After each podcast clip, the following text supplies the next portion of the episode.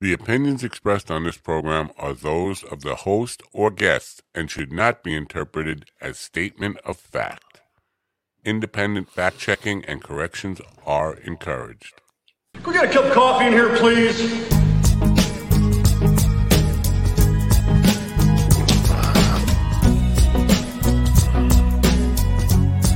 Bum bum bum bum. Bumpity bum bums. You bumpity bitty ba ba ba ba.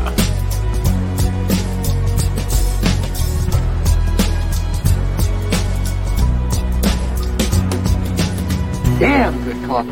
And hot. Why, why does he always have to make noise in the background? I don't get it. It's just crazy that way. Good morning, people of Earth. It is Tuesday, but it feels like a Monday, July 5th, 2022. Hope you had a great holiday weekend. Hope uh, you're feeling good today and rejuvenated. Me, I'm tired. Uh, how can a dog use YouTube? I don't know what that means, but that's fine. Um, good morning, call call. I got nobody on today. Not even, not even flat earther. So if you want to join in, that's fine. No pressure. I'm not saying uh, I'm not. Whatever. If you want to, there's definitely room here. Uh, I'll probably have a lot to say about nothing. Of course, I have a lot to say about nothing because I just love to hear myself speak. If you know what I'm, if you know what I mean. that was an old joke that, uh, from Norm. If you know what I mean. when he that was actually his first bit back in the Star Search days. If you know what I mean. Um. Anyway. Um. So let where do we begin today? Well, Fourth of July, and I'm I'm go, not going to dwell on or or even I'm going to try not to even touch on the depressing bullshit that happens over the um the holiday weekend. Um, it might it might just come up in passing. Hope it does pass really quick because I don't feel like talking about depressing shit today. Um, so, um, where do we begin? Well, a lot of people are on vacation this week, and I guess this is where I'm going to start off. Uh, good morning, William. Good morning, Kelly. Uh, um, so vacation week, and a lot of people going on vacations, despite spending being uh, uh prices being up, spe- um, inflation, gas prices, all that kind of stuff being through the roof and crazy. Now, yesterday there was a story on Twitter. It was on CNN on the network, and then they shared it on Twitter about how inflation and gas prices are uh, making people cut back on their party in this holiday weekend. Blah blah blah, and I call bullshit on that. And one thing I learned very early in life is that in tough times, people party more. The Great Depression, and I've studied this, the Great Depression was the most off the hook, well, next to the Roaring Twenties, the most off the hook party time. Entertainment thrives, partying thrives in bad times. And every if you look at in, at least in the United States, if you look at the history of recessions, every time recessions go out, entertainment spending goes up. People care less about paying their bills and more about just letting go during hard times. So I made a comment on Twitter that I was calling bullshit on that. It was all hyperbole, hyperbole for the entertainment industry, for the party industry, and for food spending and and party supply spendings and things like that. Because if you paid attention, the grocery stores, the supermarkets were packed the last five or seven days. Packed, packed to the gills. People spending like crazy. And of course, um, I'm not even gonna mention his name. He's such a fucking he's a troublemaking looking little little prick who's always looking for to start shit and he's not funny and he's a bore. Uh, he came back to me was, uh, "Well, you don't live in my reality," uh, and he didn't pay any attention to what I was talking about. He was just talking about how he how much everything costs for him. I said, "No, that, that's not what I'm talking about. Context matters." And he came back with you know a snide remark, and I fucking called him an imbecile. And then he got passive aggressive and started uh, immediately, and the rest of the day were were dumb tweets about how podcasters just love to listen to themselves talk. Well, when I had him on the podcast, he did all the talking, and that was the major complaint. So I'm just going to say that, but his, his totally ignoring the the point of the whole thing that in times of trouble, partying increases; it doesn't decrease. In times of um, economic hardship, party partying increases; it doesn't decrease.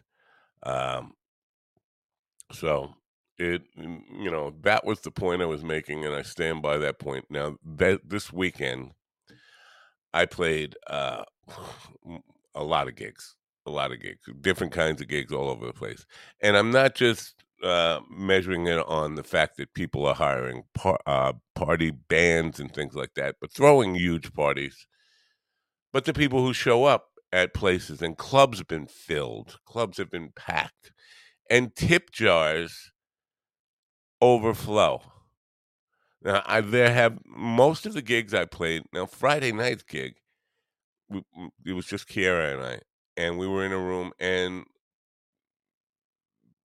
the tip jar was, was healthy, uh, and it always is lately. In the if, for the last three months, tip jars have been more full than they've ever been, and that's true with bartenders. Because I talk to a lot of bartenders too. Uh, anybody in the service industry where the tip jars are. So the idea that people are cutting back on on partying because of spending is just dumb, and it's not it's not based in any reality. It's it's it's another way to drum up fear and angst in in the public and the media loves to do that because that that in, increases ratings. I'm not saying things aren't bad. People are hurting right now. People are you know struggling to pay their rent struggling to buy food on time uh struggling to uh obviously get to work if they ha- if they commute but that doesn't mean they're not going to stop from partying. I think they're going to party more. Again, uh, hard times make you want to escape more. So uh, that that's the point I was making. Now, um, lots of gigs this weekend.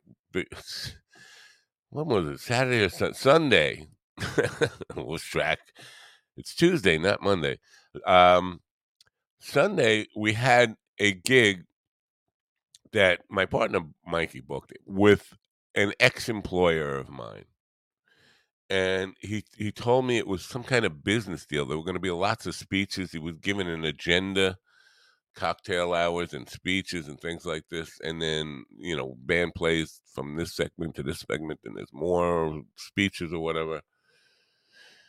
And so he didn't put uh, Kiera on the gig for that, and he had uh, other people on the gig for that, and uh, no other lead singers than him.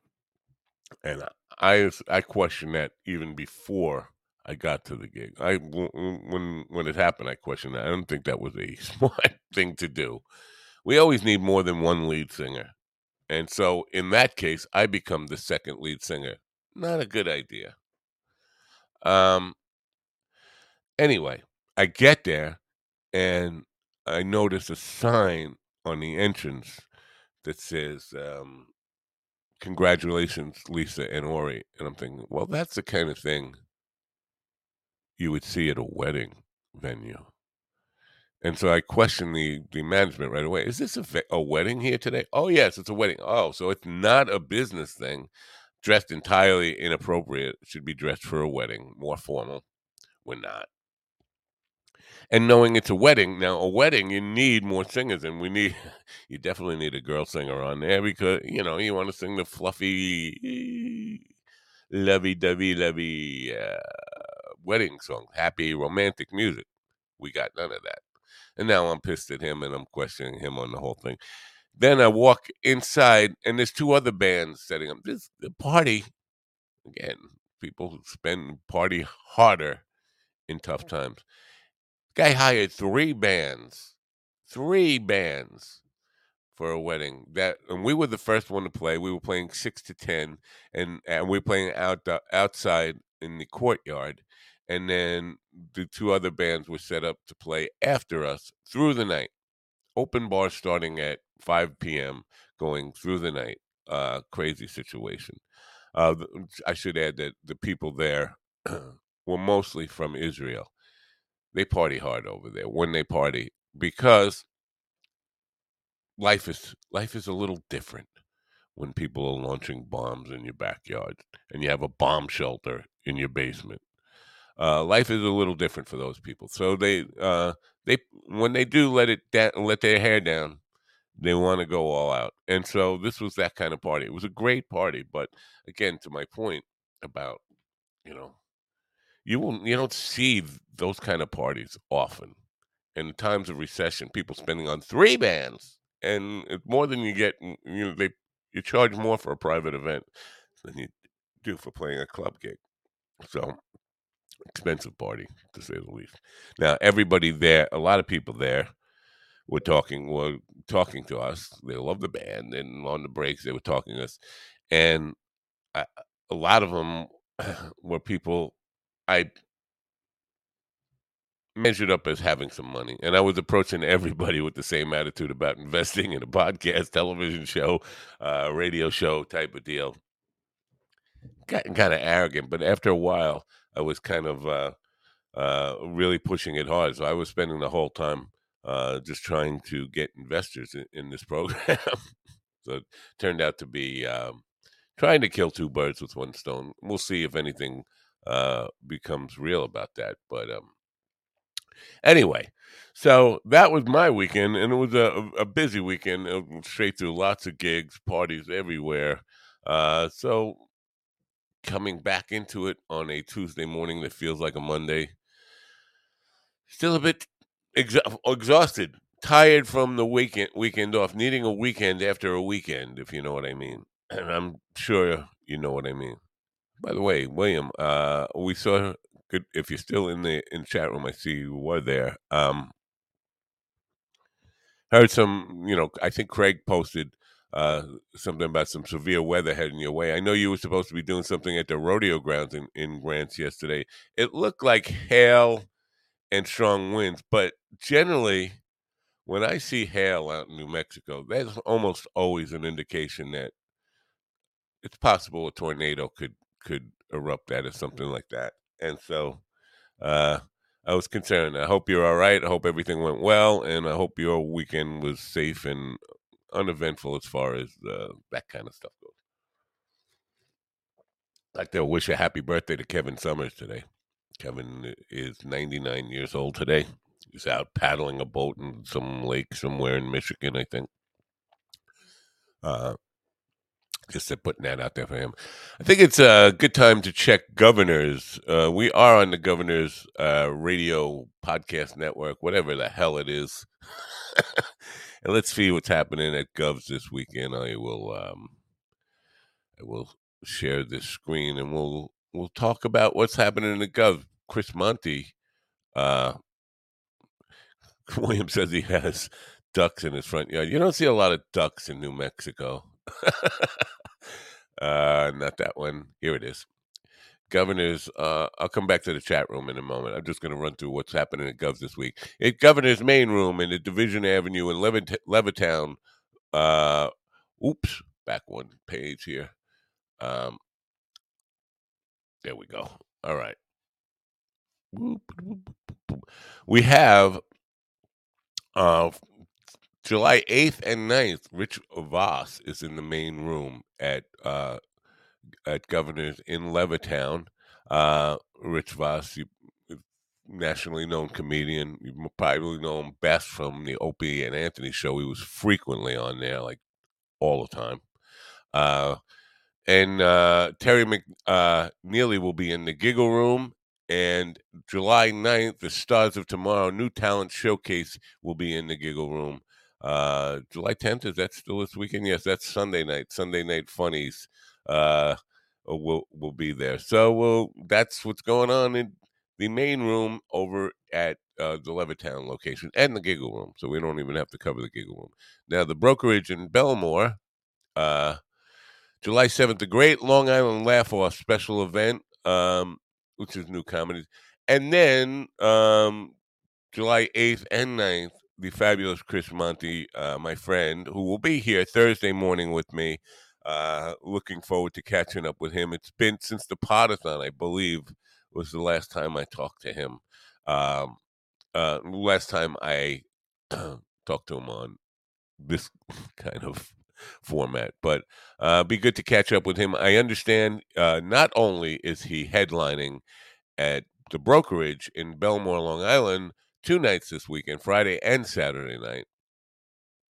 Uh, he's also starring in a movie, an independent film. He's been in several films. Uh, Chris is the star of film, big screen, small screen, and the stage. Uh, fine actor, really good actor, uh, and and really great com- comedic actor.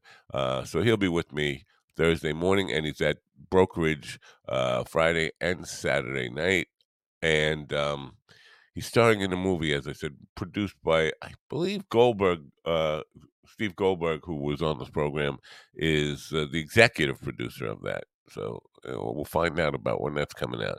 And then the stand up showcase uh, is uh, happening July 9th as well. And I probably know a bunch of people that, uh, and maybe we've had them on this program, they never really give you a indication of who will be on that one. Looks like Eric Tartaglione, who uh, was supposed to be on, I had him booked.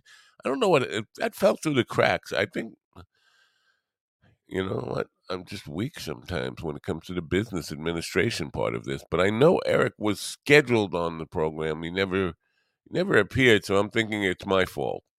I think I, I screwed that up. Anyway, uh, we'll move on to the Bohemia location, McGuire's, uh, this weekend. Oh, man, some good some comedy happening this weekend. Friday and Saturday night at uh, the at McGuire's in um, Bohemia, Long Island, Adam Ferrara. Uh, two nights, again, headlining there. Uh, great comedian, nationally known comedian. You might have, uh, was on that cop show with um, Denis Leary, most notably, I guess. Anyway, uh, so that's what's happening at Govs this weekend. Looking forward to seeing Chris uh, on here on Thursday. Kevin's with us. I got to, uh, again, shout out a happy birthday to Kevin. Everybody sing. All right, if you're in the chat room, sing happy birthday in the chat room to Kevin. Happy birthday. Uh, Kevin is 99 years old today, as I mentioned, but still very active. He's out there paddling a uh, canoe or kayak or something out on uh, Lake Superior. I lie. I lie a lot, don't I? Uh, I don't know what he's doing, and he's certainly not 99 years old. Anyway, I think he was at a he was out killing deer with a with a truck this weekend. That's what he was doing. Can't stand the list, but whatever his false teeth cause, it's distracting. Who? Who are you talking? Oh, Rich Voss? I don't know. Uh, I didn't know that. I never. Now I'm going to have to listen. Uh, Carl says he'll sing for you at 10. I guess that means Carl's going to be joining us. I, I did ask Carl to join us before. I will send a link to the, uh, on Twitter to the, I'm going to do that right now for, to our Podathon group thing, groupie thing. Anyway, if you're just joining me, Flat Earther will not be with me today. Uh, so I'm going to call her from now on, Flat Earther. Um, Jesus, where the hell is Twitter? I lost Twitter. Oh, here it is. Um, bum, bum, bum, Break. Uh, Brett Brock will be with me on Friday, which I'm looking forward to. Friday morning on Coffee with the Dog. Looking very mm, uh, forward to that too. Uh, I don't think I've ever had um, Brock on just just me and him ever. Every anytime I've talked to him, it's been uh, generally calling Jamie around. Not that I mind having those guys around, but this will be my first time to actually uh, zero in on the artiste, comedian, um, and host of Drunk Drawer, the fabulous Brett Brock or Bart Brick or something. Anyway, uh, so he'll be with me Friday. Good way to kick off uh, a weekend. Uh, I left that up there. So yeah, I was correct in my psychic ability guessing that Kevin was going to be taking a river trip. I thought lake trip with kayaks. Uh, too many podcast appearances. I listened to him on mostly Le- oh uh, Rich Voss, Legion of Skanks. I forgot about that. Yes, he's on with uh, Louis uh, Gomez. Awesome. Um, happy birthday, Kevin, from uh, Kelly. She's singing for you. Good morning, Kat. Hope all you people had a great weekend, uh, holiday weekend. I'm not going to talk. I'm not going to talk about the the political. Well, the the the tragedy of yesterday. Uh, I'm trying not to even think about that, but I did just bring it up. Louis J. Gomez. Yes, I know. Uh, it's a little early. Speaking of a little early, I do have a new sponsor today. Waka Coffee, Waka Coffee, but uh, I have to pronounce it Waka because it is W A K A. I'm going to put up the uh, link. There's a link in the description, I believe. If not, there will be. But uh, Waka Coffee, as you know, I have never been a big fan, uh, or you may know, or you might not know. I think I've mentioned this quite a few times, though. I'm not a big fan of uh, instant coffee. But Waka Coffee is uh, made for people who live busy, active lives and don't have time, either don't have time to make a fresh pot before they just want to get their coffee and run, get on with their day, get out of bed and and get rolling, or they're just afraid their wife is going to get to it before them and make some really shitty coffee. So you, in case that happens, you want some Waka coffee on the side. make your instant coffee. If let's say you have a show to do and your wife has made some really lame ass weak coffee, and you're like, "Fuck, man, I got a show to do." Well, Waka Coffee is the answer. Uh, quality instant coffees and teas uh, are your effortless solutions to delicious drinks at home or on the go. Now, uh, the founder's story is pretty pretty simple. a guy named David uh, came up with the idea of Waka Coffee while living in New York City, juggling a hectic schedule as a full time undergraduate student with a full time job. David relied on coffee to fuel his daily routine, as I do. Uh, however, he quickly discovered that frequenting coffee shops and making coffee in a cramped New York City kitchen was complicated, time consuming, and expensive. So he honed in a solution that uh, wouldn't require additional equipment and make it fast, instant coffee that doesn't suck. It's called Waka Coffee. And if you go there today using the link um, that I provide there, they will offer 20% off your first purchase and it's it's a great deal. So check them out. Uh, good morning, Craig. Uh, good to see you here. Uh, see now, William knows how to follow some instructions here. He's singing "Happy Birthday" in the chat room, which is what I asked everybody to do. It's Kevin's birthday. May we all celebrate Kevin's birthday in glorious style today. I want to talk about something that's political, but I don't want to talk necessarily about the politics of it. I want to talk about how fucked up we all are in dealing with with with the political shit. It's a difficult kind of conversation for me to have. I I think it's worth uh, talking about though. Of course, I got into a Twitter battle over it. Um, oh wait, Christina's here. Elton's more. Uh, Oh, she's singing it in uh, whatever Dutch. No, that's what are they? What language do you speak in Denmark? she's speaking it in Denmarky. No, that's Dutch, right? I don't know. I, I know. I'm I'm really stupid. I'm sorry. Uh, Craig says Albuquerque sounded like it was being shelled for about five hours last night. Hail? Oh, fireworks. Yeah, no. Oh, yeah, uh, th- that was Danish. Okay, uh, I would like a, a cheese Danish if we could. Uh, Family blew up my phone. So I just got back. Um, Danish. William knew that. Uh, yeah, she's Danish. Um, where was it? Oh, the political shit. Now, how do I even start this conversation? Because it was so fucking. Is this it? Let me see. Ah, uh, yeah. So I'm going to see if I can share that first of all. Now, this is what I saw. This since we last were together. we weren't together. Um. Uh. I saw this on Twitter, and it, it kind of, of course, when you read something like this, at least for me, I get curious. So I'm just going to read what it says here. It says, 10 year old girl is raped. State forces her to remain pregnant and tells her to consider it an opportunity. This isn't Iran. This isn't Gilead.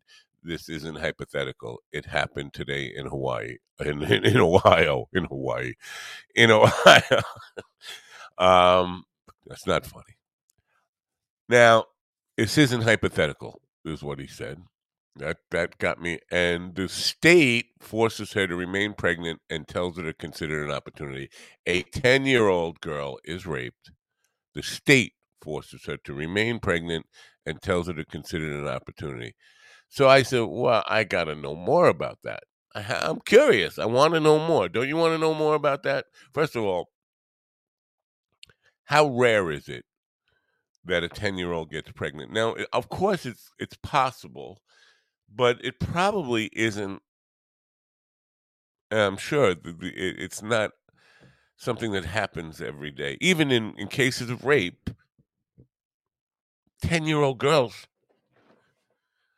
generally most of them aren't ovulating yet. You need to be ovulating to get pregnant. Now I know ovulation can start as early as like four or five, actually, and there have been. I think the youngest case on record in the United States is a five-year-old getting pregnant, but ten-year-olds uh, are not common. Ten-year-old pregnancies are not common, rape or no rape, uh, and of course it's rape. I mean, I could see maybe it wouldn't be if it was a 10 year old boy or a 12 year old boy or something. That well, i guess that's technically not rape if they're both that's that's a weird thing to even think about. But just fair fair to say that 10 year olds don't get pregnant that often but the state told her to view it as an opportunity got me curious so i looked it up and i started googling it and what i got was from several months before an ohio state legislator had a hypothetical that said if a child were to get raped and get pregnant, they should view it as an opportunity. I thought, well, that's really odd. This this state senator says comes up with that weird hypothetical, which is a disgusting hypothetical, by the way. I have to say, uh, that matches the story of what this guy claimed happened that day in Ohio, like to a T. And it's so unusual, first of all, unusual for a 10 year old to get raped. It, you know, people, no matter what we think about pedophilia in this country, it's not like 10 year olds are getting raped all over the place. It's not like that. I mean, yes, it happens. It definitely happens. But it's not happening in every fucking house in, in Ohio, is it? Anyway, and getting pregnant by it and then told to look at it as an opportunity, which it says in that tweet. So I was confused by that. Like this, this is matching matching the hypothetical, and he's claiming it's not a hypothetical. It's matching it all too closely. So as I started to look a little deeper, I found out there was one source in Indiana. So this doctor in Indiana, uh, I don't remember her first name, Dr. Bernard, something with a C, not Crystal, something like that. Uh, she's an activist, and you would expect that from an abortion doctor, an activist uh, for uh, women's rights. And uh, again, I'm not trying to talk on the politics here, just how we perceive the politics. If, if bear with me on this, because I know I'm I'm making this very long winded, and it doesn't really need to be that. But okay, we have a narrative of a hypothetical put forth in April. Then somebody claim of oh, the week after Roe v. Wade gets overturned, that actually happens.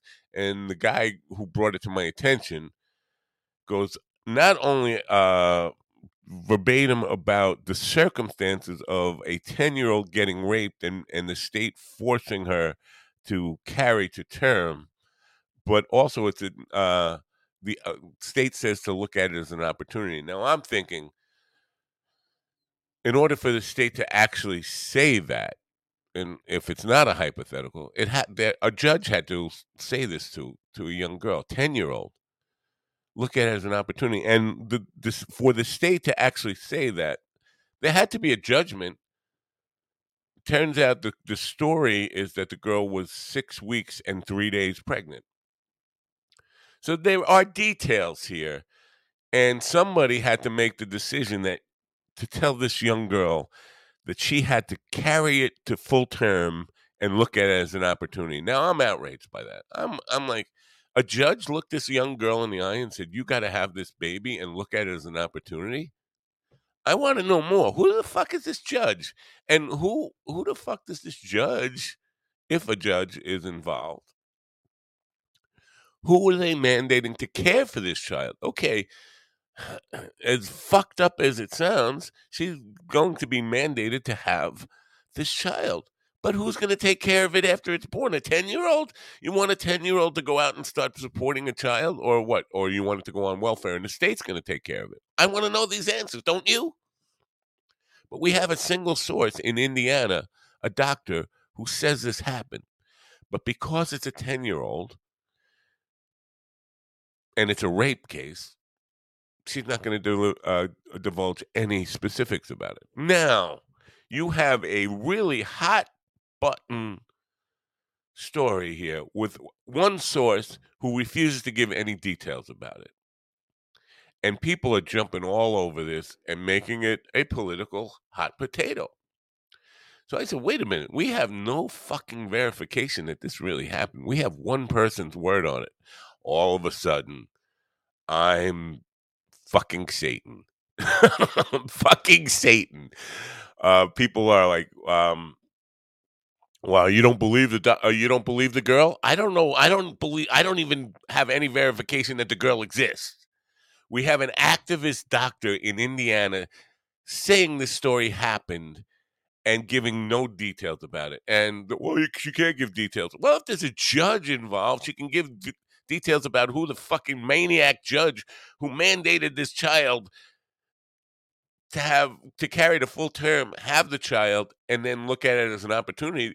We can get the name of that judge without divulging any of the private medical stuff or victim stuff. You can find out about that and it, it, it's not wrong to find out. It's kind of important to find out about this to hold the judge to feet to the fire and say, "Are you out of your fucking mind?" I don't care what the law is to say it. Look, look at it as an opportunity. What fucking kind of opportunity? An opportunity to give up your childhood and have to support a baby of rape? And did the rapist go to jail? Have uh, you know? we want to know that somebody who's raping 10 year olds is, is, is going to jail for this maybe he, he should foot the bill for this if they've you're mandating it to have none of these questions are being answered. So i'm the bad guy for asking questions about it. So I, no, this is the point i'm making here. It's not about mm, abortion rights and all this and as horrible as all, all these circumstances are about this alleged case because that's what it is an alleged case by one fucking source as horrible as it uh, as those details are, the bigger p- picture here is the way we handle political discourse.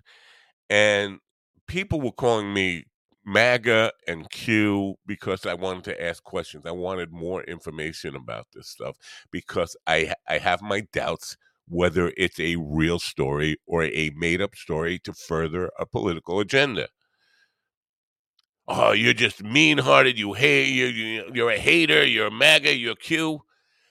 Let's talk about MAGA and Q because it, let's say if MAGA or Q or anybody on the far right came up with in order to further the agenda of a wall or keeping immigrants out. Said uh, an immigrant came over and raped a 10 year old girl. And there was only one source, and they weren't going to give out any information on it. Would you want to ask questions then?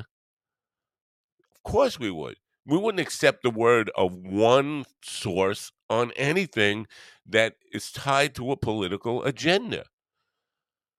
It's not wrong to question the source and say, "Are you? Did this really happen? And is there any evidence that this really happened before we get all trying to take advantage of it?" No.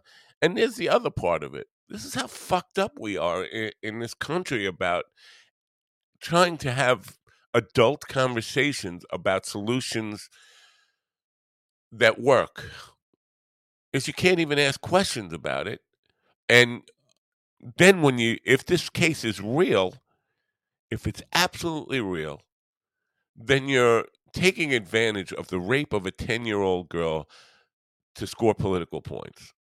And if it didn't happen you're making up a story to take advantage of the heartstrings of people to score political points. Either way it's dirty. It's dirty fucking business.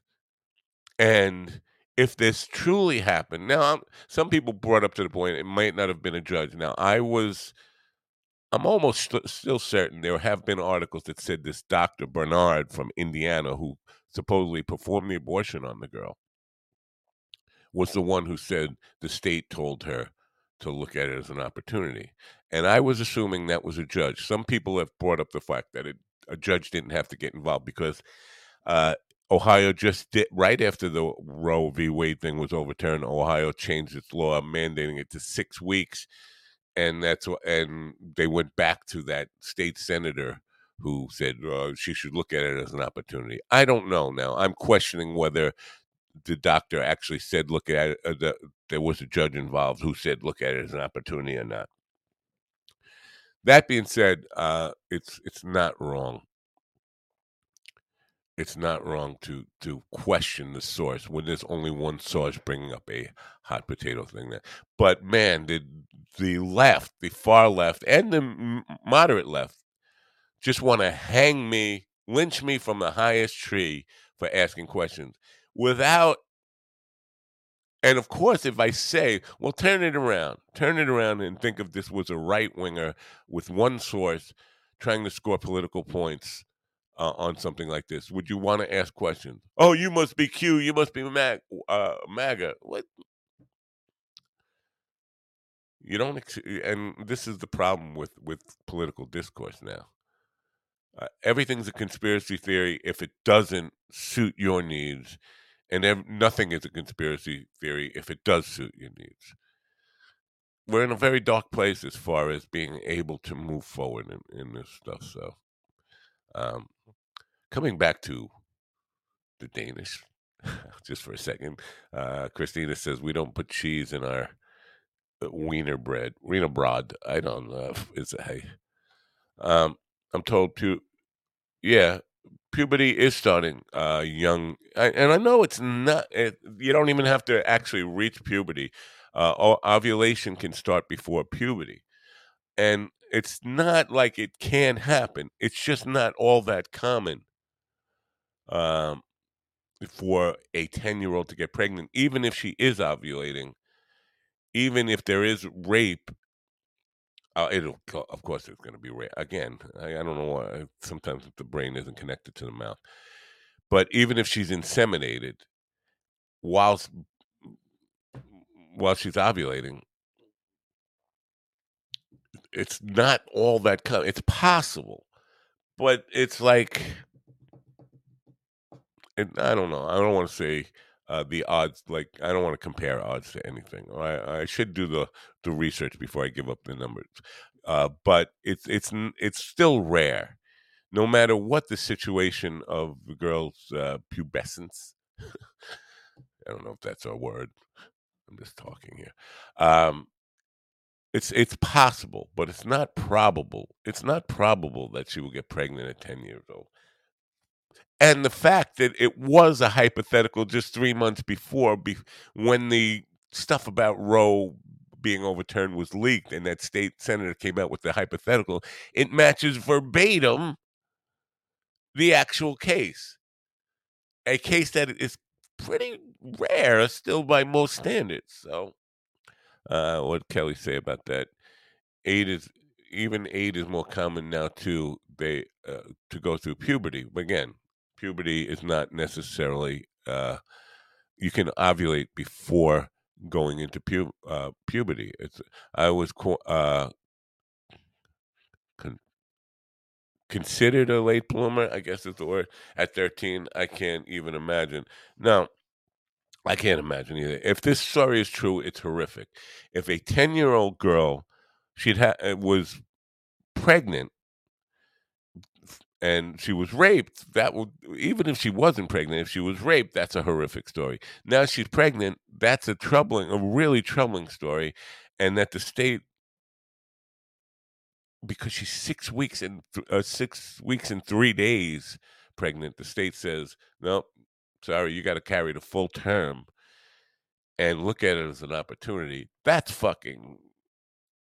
That's Twilight Zone. That's fucking insane, man. And, and it's like it's not.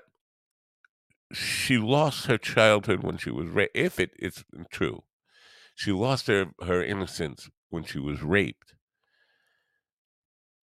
She was victimized then, and now the state is making a victim of her a second time, and so fucking right to life that they're going to leave an infant, a newborn infant, in the care of a 10 year old. Do you know any 10 year olds that are prepared to be a parent? I was 25 when my son was born. I was not prepared to be a parent. Um, I know people have, there are people who have children, young marriages, and they make fine parents sometimes. Most people are not prepared to be parents at 18, 20, 25, even 30 sometimes. A 10 year old to raise a child now, eh, it, again, this is where questioning becomes absolutely imperative. If a judge made this call, you want to know, or even if the, the state made this call through legislation, who are they mandating to care for this child? That's a legitimate question. Are the girl's parents paying for it? Is the rapist paying for it? Is the state paying for it? Meaning you and me. Not me and you and me, if we don't live in Ohio, thank God. God. Just a very uh the whole story is all fucked up as can be, and there's absolutely no verification, no way to verify it. Which makes it really convenient to come out with a story like that. Well, Craig says something here. Interesting that the fact the whole story is so ter- uh, horrific that questioning it makes one an a hole. It does appear to be true. H- how does it appear to be true? That eh, that's what it, it appears to be true again with one person saying it happened. And every story you see goes back to that one person making a phone call to the Indiana Star. She's a, an Indiana resident doctor. The girl supposedly went from Ohio to Indiana to have the abortion done. Now, this one doctor, Dr. Bernard in Indianapolis, is the one she called the Indianapolis Star and said that this happened. And I'm not giving you any more details because there's a 10 year old. That's the story. An activist doctor called the newspaper to say, This happened. And I'm not telling you anymore. Now, as a journalist, you run with you wouldn't run with that. You would say, I need to verify before I print this, and every every paper nationally and locally, and every internet source in the world goes running with it, swearing that it happened, calling it a fact. You don't know it's a fact; it's unverifiable unverifiable, and the fact that it matches verbatim the hypothetical from three months earlier makes it suspect. I'm sorry. So when you say it appears, uh, I hope it's not true. Now that's part, part of the problem is people want this to be true. People with the political agenda want it to be true. As horrible as it is, they want to believe in it. I'd like to believe it didn't happen. I'll be honest with eh, with you. I'd like to believe it didn't happen. That doesn't mean I'm if there are, if there's evidence, real evidence that it did happen, besides one person, an activist word on it, I would definitely be willing to change my mind in a heartbeat and say it happened. Now we know it happened. We have to fucking question the sources who made this decision in the state, whether it's a judge or a legislature or whoever, about the details of it. Not exposing the victim, not putting the victim uh, information out there and stealing her, her childhood even further. Uh, what's Kevin saying here? What's dumb is they go back to the last menstruation to determine the date you were impreg- impregnated. So that six weeks uh, limit, you may not even know uh, you could lose a couple of weeks. Yeah, and days. So three days. Now, six weeks is a difficult standard. Every I think everybody uh, who has any kind of sense of women's rights here. Six weeks even is is a really tough limit. A lot of women don't even know they're pregnant by six weeks. But three days over the age of the, of the victim, rape involved, all these things, nah, we got no fucking heart. We're right to life. Yeah, you're right to life. You, you're making this baby be born to, into a miserable life, uh, almost a certain outcome for this kid to have less than a fair shot at having a good life. Um, so if you're aware of your cycle of regular motion, you'd have two. So this is a good question, Kevin, and I don't know about this, but where the date, if they're going by the date uh, of of menstruation, couldn't you fudge that by three days or four days to make? Who's to say? Her own gynecologist is to say, right? So couldn't you fudge that, especially if it's just a matter of days to get it under the limit to make it legal there? It's, it's really, I don't know. I don't know the answer to that. Not to mention her little body isn't ready. ready. Yeah, so she's going to be carrying a 10 year old girl, carrying to full term. Man, that, and forced to. Kelly says, oh, you know, I, I am not I should know this, and I could probably call a doctor and find out what the chances of her actually carrying to full term are. Uh, no, Craig. See, this is the problem. Seeing reports from multiple places like New York Times, WAPO, Washington Post would assume they vet these kind of stories. No, they did not. These all those stories go back to the original Indianapolis Star story, and all they're doing is according to the Indianapolis Star, and the Indianapolis Star story came from one doctor. So all these this is this was my Twitter war, saying they were coming at me. What? Here it is again. Here it is again. Here it is again. It's the same story from the same source. So no, this is part of the problem too.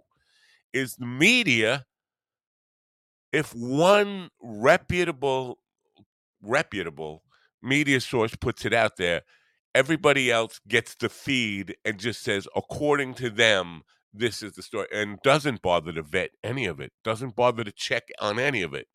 Nobody has questioned this at all. Uh, the Indianapolis Star might have asked, uh, You want to give us more details? But Dr. Bernard said, Nope, victim 10, can't do it. Now, again, man, I'm spending a lot of time on this, and I don't mind spending a lot of time on this, but because I spent a lot of time on it in the middle of the night after my gig, arguing with with people who are have the same view of women's rights that I do. I think, that, listen, I'm not pro pro abortion. I'm not pro abortion, but I'm pro women's life, and I think that it's a personal choice that a woman has to make, and the, the law should stay the fuck out of it that's you know so on that sense i'm on their side with the political agenda here i think a woman should it's a very personal decision and this whole idea of your fucking religion telling other people that what they can and, and can't do it's just fucking ridiculous i'm gonna you know that's the other part of this whole fucking separation of, of church and state and and the fact that we are becoming a nation of Christian Sharia law, uh, Christians imposing their religion on everybody else. It, it's just, it, and we're, we're seeing it happen in real time and happen quickly.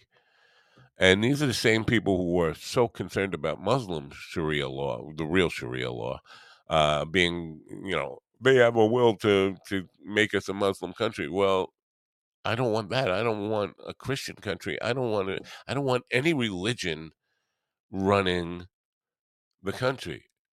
It's if you want your religion tells you what to do, I'm okay with that. Your religion doesn't tell me what to do.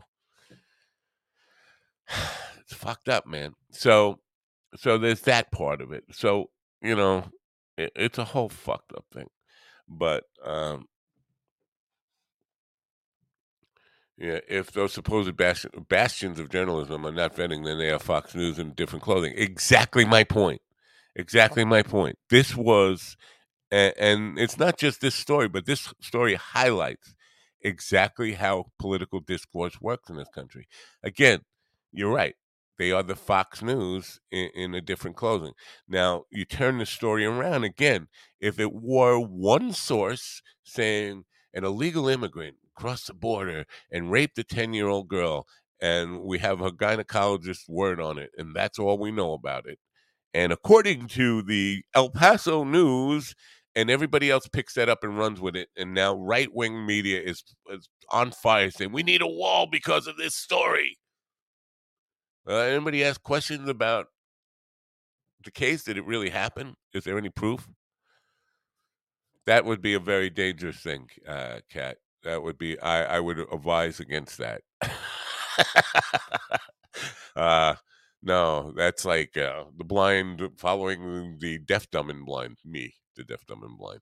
Um, but and according to the un- unfunny comedian, I just love to hear myself talk. I don't. I want to get other opinions on this stuff, but I do I don't I don't like it when you ask questions about this stuff with a sincere open mind and open heart about it and you become attacked for asking questions and saying we should know more about this before we all get the torches and start marching. And i don't think we can do that anymore in america. Maybe not in the world. I am not not really a citizen of the world as much as I would like to be. But I don't think, I think we've lost the capacity as a society to sit back and say, wait a minute, before we rush to judgment, let's make sure that this case isn't Jussie Smollett. Right? Uh, somebody who with one we were fine asking questions about that and uh, yeah. Well no eh, but on i cat, cat says if someone is repeating things they hear they break down when you question them. That's very telling. That's true but it's possible that this case is absolutely true and I will add that if it is, questioning it helps their agenda. When when somebody is telling the truth and you question them and it proves to be true, that strengthens the foundation of whatever they are trying to achieve by the by their the agenda behind it. So I was trying to make that point to the people who were just arguing with me, and some of them were just fucking deaf to what I was saying and putting putting having the argument in the head in their head that they wanted to have no matter what I said. So you're saying the the little girl is a liar? Did I say that a little girl is a liar? I say I don't even know if there is a little girl. No, I'm not calling a little girl a liar. I'm not making a victim of of a ten year old who's already a victim. I want to know that she really exists, and then I want to know that the guy who did this to her is paying for it, and I want to I want the judge or the state legislature or whoever condemned her to carry the full term. I want them held responsible to and answer questions about how is this a fucking opportunity for her. So Nah, nah, no, uh, William, you are all, a very astute, astute man. It's, as is uh, Cat is a very astute woman, or a very astute cat. Um, anyway, that's the story. And so, mm, you know, if you see any shit on Twitter that I'm taking for that, you know what that's behind, what's behind that story. I just think uh, and if you look into it yourself, and I'm not saying waste a whole lot of time on this, you'll see that what I'm saying is absolutely true. Every bit of the media that went did not vet it. Every bit of media that reported on the story did not vet it. Did not look any further than the Indianapolis Star said one doctor said so. Dangerous place to be. Anyway, we, we can move on from from that. I think I've talked enough about it. Anyway, um, you might have noticed that Kira is not here today. Have you noticed? oh, I called her Kira. I meant Flat Earther. That's her official name now. Um, she's not here today. Um, I honestly don't know why. I just know that she's not. Um, I'm assuming, I'm hoping it's nothing too serious. Um, but whatever, she's not here. And so I have been flying solo and I have put out an invitation for anybody who wants to join the program today. I do have good programs for you the rest of the week, I promise. Even tonight, I have uh, Bo Bissett is on on the Mind Dog TV podcast tonight, and we're going to be talking about self sabotage. Um, and uh, that, that's something it's subconscious self self sabotage. It's something I think I, I don't think I know I have done, and I want to know why. You know, I'm curious to know what drives that kind of stuff. You know, they if you go to traditional psychotherapy, uh, they'll call it fear, a fear of success. Self sabotage is a fear of success. Um, and I think there's something to that, but you have to look deeper to find to kind of analyze where and why. Why is there a fear of success? What what does that mean? It means the trappings uh, that success brings with it can threaten your values and principles and things that you uh, that are really important to you. And I know I've done this. I know I've I've done that to myself on for different things in different businesses, different settings, and in different artistic pursuits. Hey, things are getting a little too big here. Starting to, and I, I think I mentioned it about Cablevision. When I worked for Cablevision, I was an executive there, and in this 1999, 1998, I don't remember the exact year. I walked away from that. I was making two hundred and four thousand dollars a year, which was a lot of money in those days. And I quit with no severance package, no couldn't get unemployment or anything. Walked away from that because the job and I was getting more successful than in my mind I was ready to handle. And the stress and the the vision, the um, perception of what it would take for me to continue on like that was overwhelming my life. So that's a form of self sabotage. Hey, wait, this things I'm doing really great. I'm not meant to do really great. I'm better off being poor. And so I'm going to do it to myself on purpose, walk away from $204,000 a year, which probably in today's economy, today's uh, probably translate to probably four hundred thousand dollar a year job. Just walk away to no income, no unemployment, no severance package, nothing. You go from two hundred four thousand dollars a year to zero.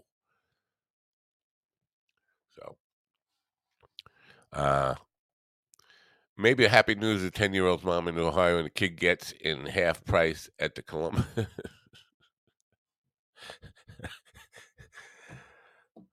I'm sorry for that, folks. yeah, sometimes they should read the comments before I put them on the screen. That's probably one of them. I love you, Craig. That's uh, um, I discovered a video. I'm just getting off that subject now. I think we're tired of, but I do. If you're intellectually curious about it, you might want to check it out. And I, as I say in my stupid disclaimer up front, independent fact checking is encouraged. Uh, so if you if you can find the holes in my view on this, I would appreciate that. I really do. Uh, despite some passive aggressive stuff uh, that you may have heard, I do really care about other opinions and and want to learn where when I'm wrong. I want to be corrected whenever I'm wrong. Um, sometimes it's hard to accept. Now, um, I discovered yesterday on YouTube uh, Mishka Shubaly's uh, Am I the Only One Drinking Tonight? Now, there are several versions of that. And I think I have heard the song, but this video that was put together from the film The Unbookables, that fe- it says featuring Andy Andrist and The Unbookables, as if Andy was the lead singer of a, a, group called The Unbookables. No, it says featuring Andy Andrist and The Unbookables, but it's a, a the video isn't is it's not the reason I was I really wanted to share that, and I, I hope people will check it out. The song, maybe I didn't pay close enough attention because the movie was so fucking boring to me. Uh, when I watched the movie, I didn't pay close enough attention to the soundtrack. But the, Mishka, I think that's one of Mishka's best pieces of work, and I do think he's a, a pretty pretty impressive artist in his genre and for what he does. I think he's a good troubadour, truth teller. I like. I'm a fan of his, but I think that song is probably one of his best. So I I, I shared that. I, that's you know issues with Andy. They like to make recommendations. I guess I'm I'm on that case now. I'm making a recommendation that you check out that version of it, the one that says featuring Andy Andrist and the Unbookables. I shared it yesterday on Twitter and Facebook. If you follow me there, you should be able to find it. Uh, I think it's pretty cool, and I, I, think you'll agree. If you don't agree, uh, I'm sorry. I, I I only want to recommend things that are. Uh,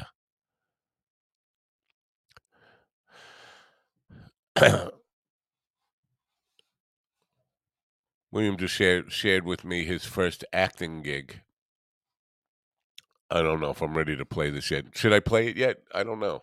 Uh, should I play it on the show? I probably can. I'll probably get a, a copyright. I'll check it out after the show, and if if it's uh, something that won't get me in trouble, maybe we'll share it tomorrow. How about that? Um, what else do I want to talk about? Oh, Rogan. I want to talk a little bit about Rogan because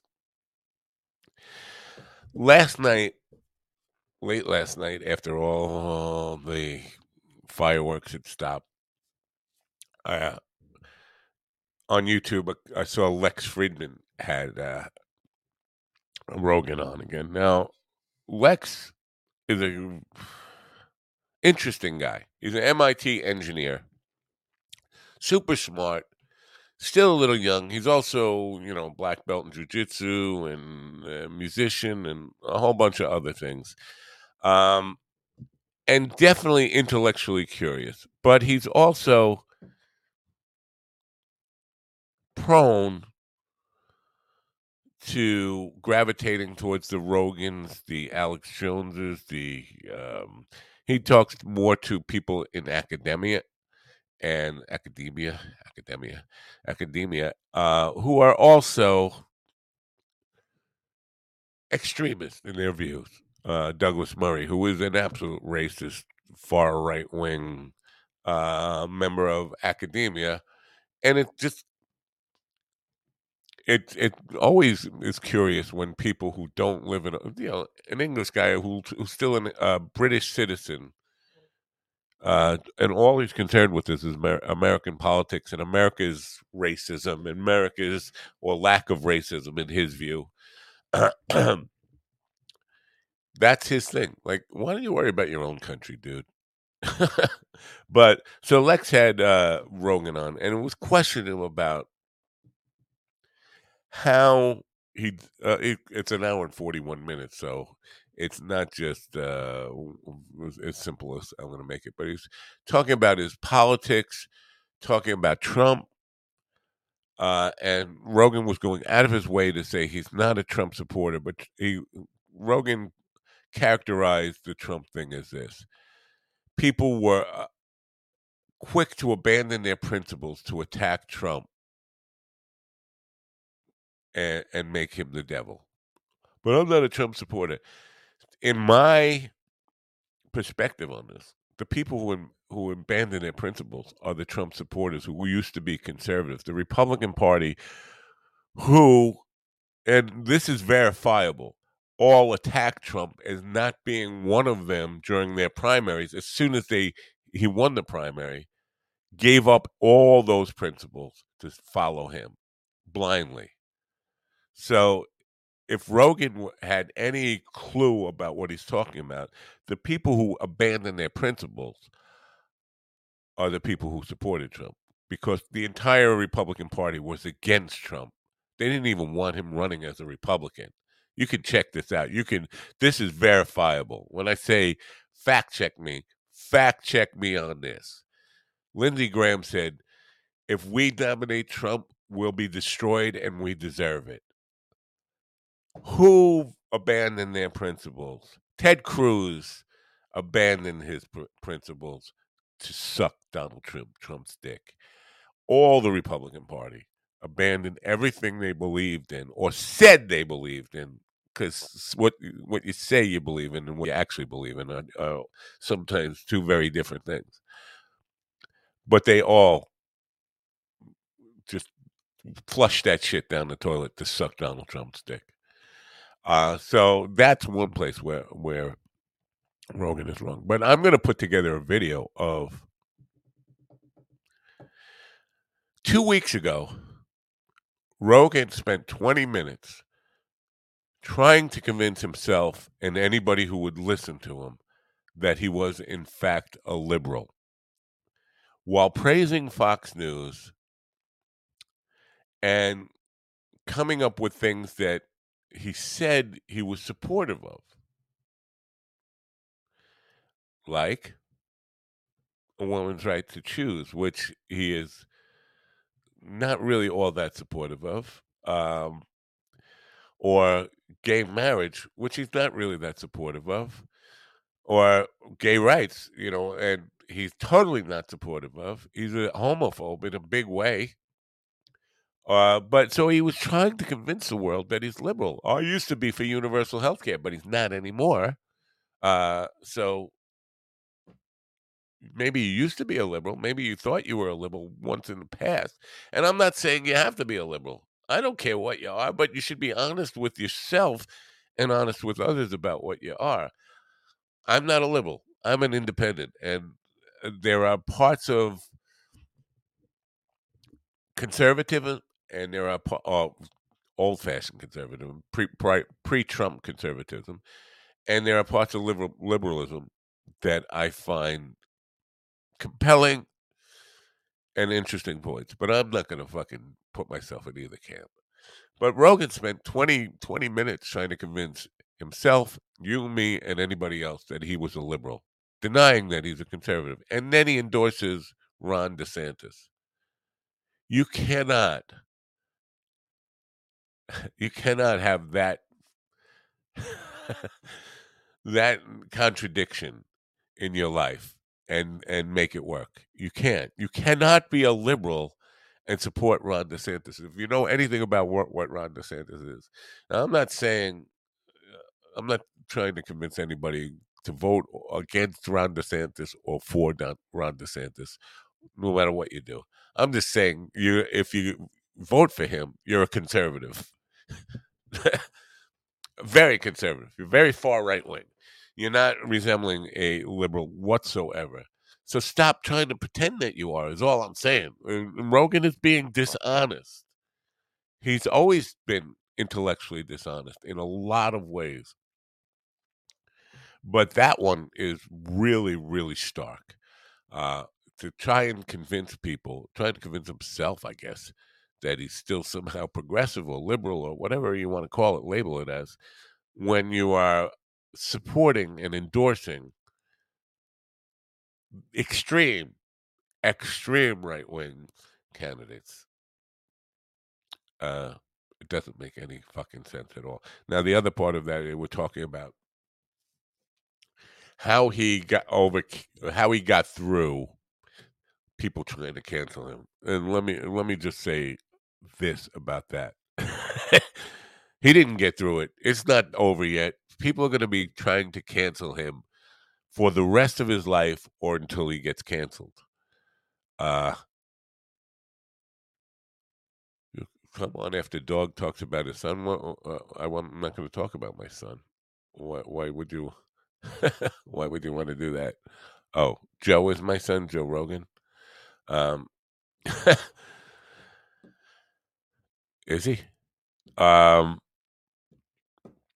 uh, that would be odd because that would mean I, I was like seven when I when I got his mother pregnant. Um, where was I going with this? he got me distracted. Oh, how he got through the cancel stuff. He's not. It, he didn't get through it. It's going to continue. It's going to continue for as long as he holds the influence that he does. Um, and the part of it that that bugs me and I had this conversation again. I have lots of conversations, obviously. And maybe I do love to hear myself talk. No, I love to hear other people comment on my ideas and maybe give me some fresh perspective. But uh so he thinks he, he's gotten through this idea where people are criticizing him and want to cancel him because he has influence. Now, my my take on this is a lot of the criticism is not necessarily to hurt him. It's to try to talk to the people who blindly follow him, the Kool-Aid drinkers who think Joe Rogan is God. And there are those people out there. And uh, that's not an overstatement, folks. If it sounds like an overstatement, check it. Look at the, the Rogan cult. There are people, if Rogan says, hey, remember, remember your mom used to say, if Billy said to jump off the George Washington Bridge, would you jump off the George Washington? If Rogan said to jump off the George Washington Bridge, there would be a million people today heading out to the George Washington Bridge to have a jump. Now, he knows that. He has actually admitted it, recognized it, called it out, talks about his influence, and still is lazy or irresponsible with it. That's a problem. If you if you are fully now, it's one thing to say, "Yeah, jump off the George Washington Bridge," not expecting anybody to do it, and saying, "I'm not responsible for people who really do it. I never expected them to do it," versus being fully aware that people, some people, live and breathe on your command. You're telling them what to think. And if you know that in advance and you say something really uh, irresponsible like that, you are responsible for it. And the kickback I got, and I'd love to hear uh, any feedback on this, is that he's not responsible for what people do when he when he says it just because he says something. That's to me is false. In my opinion, that's false, and here's why that's false. Um, we can. There are thousands of examples of people. Charles Manson. Charles Manson went to prison for telling people to murder. Now he could claim, oh, "I never thought they would do it," but he did know they would act on his word and do what he told them to do. So is he responsible? Yeah, we held him responsible. Jim Jones would have went to jail for what he was doing had he not taken the coward way out.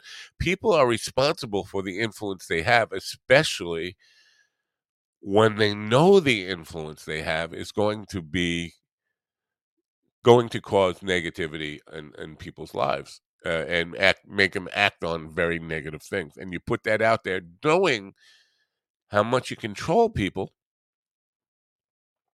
you're responsible. So the argument that he's not responsible for what people do just because he said that's bullshit. That's bullshit. As a society, we've recognized that that's bullshit for forever, as long as there's been the rule of law. Inciting things when you knowingly incite and expect those results, especially you're responsible. And so that's my final take on Rogan. I'm done talking about Joe. If you want to come in, call. Anyway, um, so that that's where we are today. Now, uh, I did mention we have a new sponsor today, didn't I? Uh, Waka Coffee. Waka Coffee is instant coffee for when your wife fucks up and gives you weak coffee, and you don't have time to make a, a fresh pot of real strong coffee.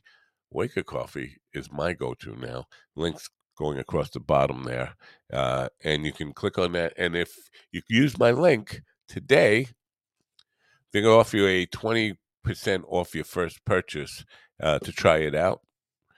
And uh, there is an introductory try it for five dollar uh, thing on, there as well, so you might want to check that out. Anyway, um, what else is uh, happening in the world that I can talk about that uh, won't get everybody mad at me? I, I don't know. Uh,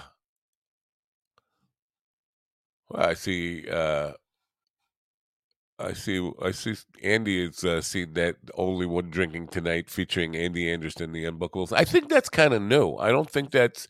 I think that's a new edited ver- uh, version of uh, the video, and uh, uh, it, Andy has shared it on there too. So now that's another place you'll be able to find it. Um, once once that's out. So I'm just going to go through what we can expect from from me this week. Now, tomorrow morning, well, tonight, Bo Bissett, as I mentioned, will be with me. He's going to talk about self sabotage, how to stop self, uh, uh, sabotaging your own success. Uh, then tomorrow morning, CJ Hightower, uh, very funny comedian out of Atlanta, Georgia, will be joining me. Uh, and then tomorrow night, the fabulous and hysterical rock star comedian uh, Rasputin like Derek Sheen will be joining me tomorrow night. And that should be fun. I haven't talked to Derek since the on. Looking forward to catching up with him. Uh, oh. Yeah, there you go. Wow, Carl, you're, all, ah. you're all fuzzy looking.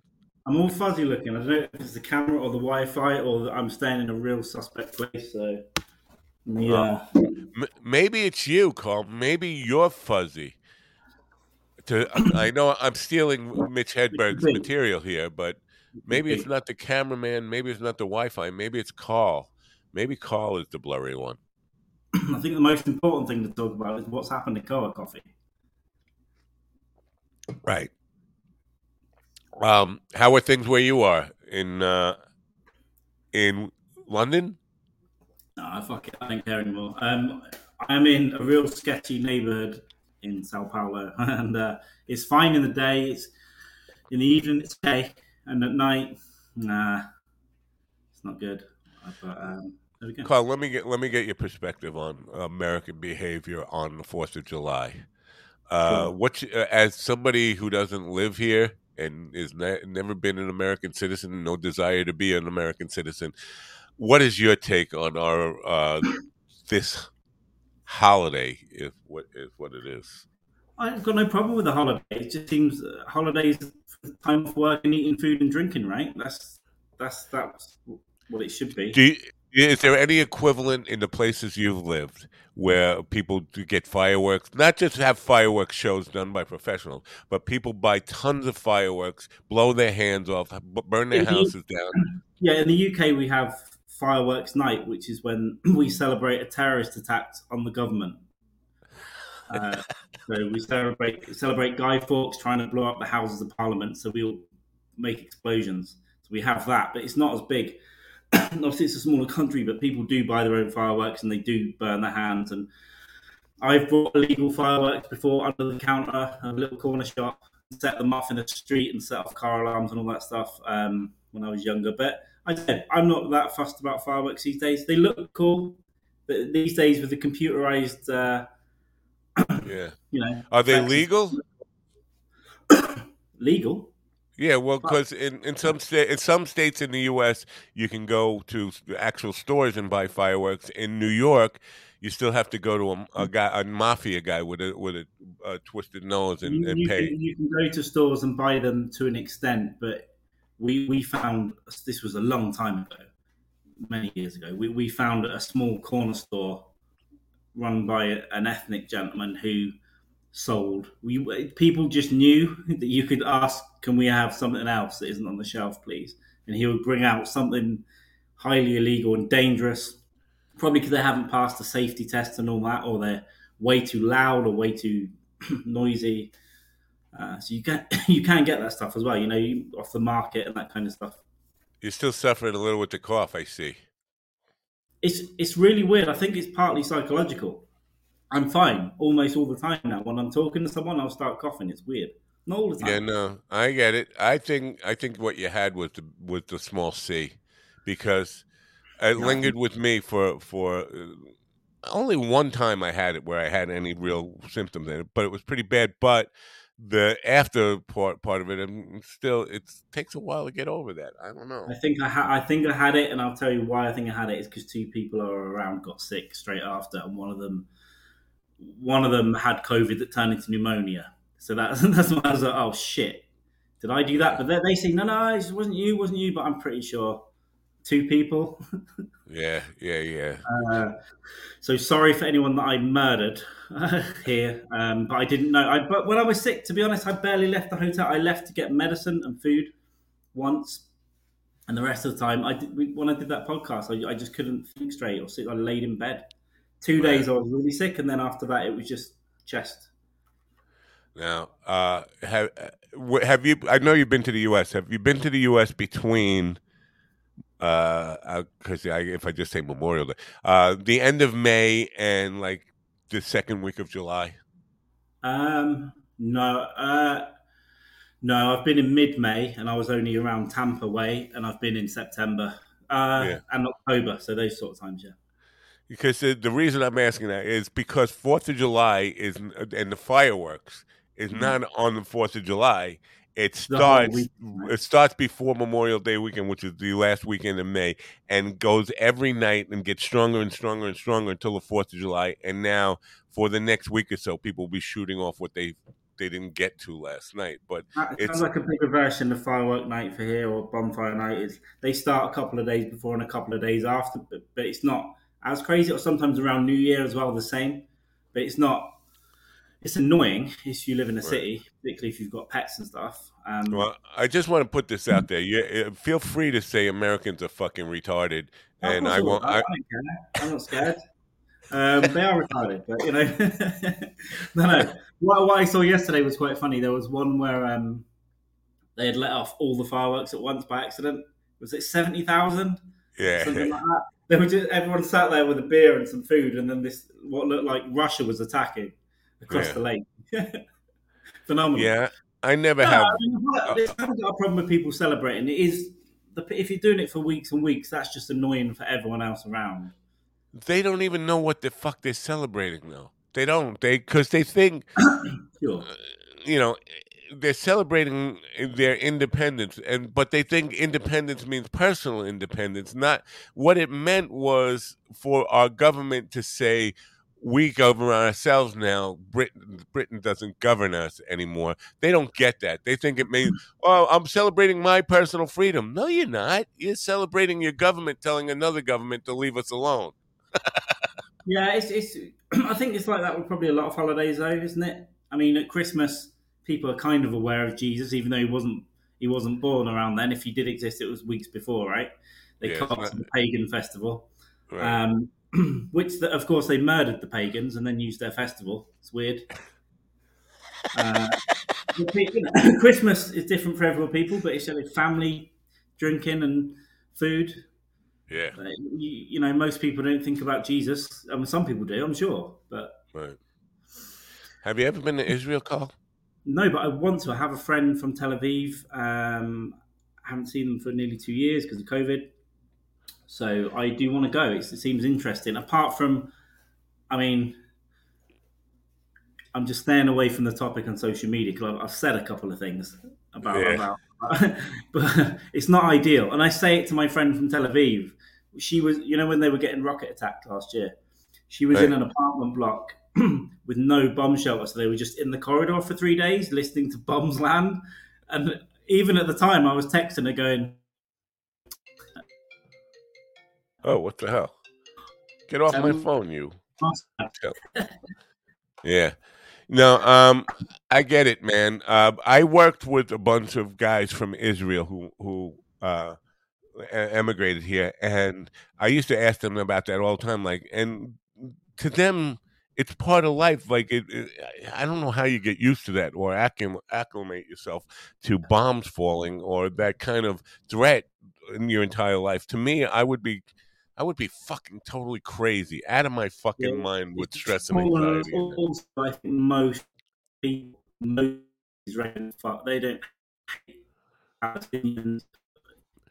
There are some people who really probably do, and if it's you. Um, and political main that it's a weird thing. Of course, You know what? I'm gonna I'm going to try and lower our bandwidth rate here just uh, really quickly if I can to see if I can uh, um, make your signal a little bit better. How's that? Is that any better, folks? Talk to me. No, I broke it altogether, didn't I? Wow. I broke it all together. I suck. Am I- How about that? That's better? No. No. No, so I guess Wi Fi is a challenge wherever you are. Wherever you are in that country. Um, now, uh, the the thing, uh, uh, you know, about the, the how uh, Israel stuff, I played a wedding on Sunday night uh, for the same people I knew from Israel. And Oh my God, man! Beautiful women. There were so many. Uh, uh, you think I know you? You've commented on Brazil having beautiful women. If you the uh, at least the ones who the Israeli ladies that were at this party, stunning beauties, stunning. Okay, Uh, so go on Instagram, look for Israeli soldiers, female soldiers. My God, they've all got to do military service. Right? That is, I mean, so- If I were a single guy, I would definitely be going. That's all I'm saying. no. They've got- Look, I like it. I yeah, I'm I'm pulling you out and th- putting you back in to see if we can fix this at all because we're breaking up. Hold on. Blah blah blah blah blah blah. Nope, he's gone. We've lost him totally. This is how bad. I'm gonna have to call you call call callfy. Callfy, callfy, four bars, three bars, call. That's unfortunate. I know you want to hear from call. Anyway, there was supposed to be is it of, of Dykes and Man today. Now, if that's what Carl's got, Wi-Fi wise, connection wise, there may not be. This this is this might be a problem. Um, so I, I hope he gets that straightened out. I think that's at one. I want to say one o'clock. It's usually at one o'clock. Um, I don't know for, for sure though. But anyway, it's supposed to be a Dykes of Man of Dykes and Man today at one p.m. I believe if they can make that happen. I'm I'm a little concerned that it might not happen, seeing what Carl has for uh, connectivity. Uh, I don't know if you can hear me, Carl. Uh, of Dykes and Man doesn't look like it, it's going to go all too well if this is your uh, connectivity today, unless you go someplace else to do it from. yeah, I can do all right. Phone of that. Yeah, no, y y your your Wi-Fi is lamer than Jamie Dykes' uh, ability to stay up late at night. That's that's my nice little analogy. Comparing Carl's connectivity to Jamie's ability to stay awake late at night. See, we lost him. Anyway, I'll just keep talking. Carl can do. I think we. I probably should end this one uh, a little early today. I appreciate everybody being here. Let's see what uh, we can do to. Uh, I don't know. I I'm gonna download this thing from William. Uh, wow, huge files here. Oh, sorry, you're having a little trouble, William. I'm trying to download your uh, your video, your video. Your oh, here it goes. Now it's downloading. Anyway, I'll probably play that for you tomorrow. William's um, acting debut. Um, what? Uh, What was the question you wanted Carl to answer, Kelly? I don't. Oh, looks like Carl's better now. Oh yeah, that looks better. You're not fuzzy. What happened? Data, baby. Oh, My child's drink. ah. Uh, well, anyway, Kelly wanted you to answer a question, but she didn't say. I won't. She has a question I won't answered. I think she meant one answered, but I don't know what it was. So, I think probably how big it is. Oh, his doctor. Yeah, how oh, big his it is. Doctorate. This is what I wanted to question about. On your last uh, episode with with Brett Brock late at night, before I joined that conversation, you were talking about this relationship that you had and blah blah blah blah, and Yeah. how the girl helped you through getting your degree, and then you said even, and I'm not sure if if I heard it correctly. I could have sworn you said uh, she even helped me get a PhD. Do you have a fucking PhD and I'm just finding out Um, about it? I, I, uh, yes. Dr. Carl? No, I don't. As soon as I, as soon as I came out of the exam, someone said that to me, and I said, "Don't ever say that again."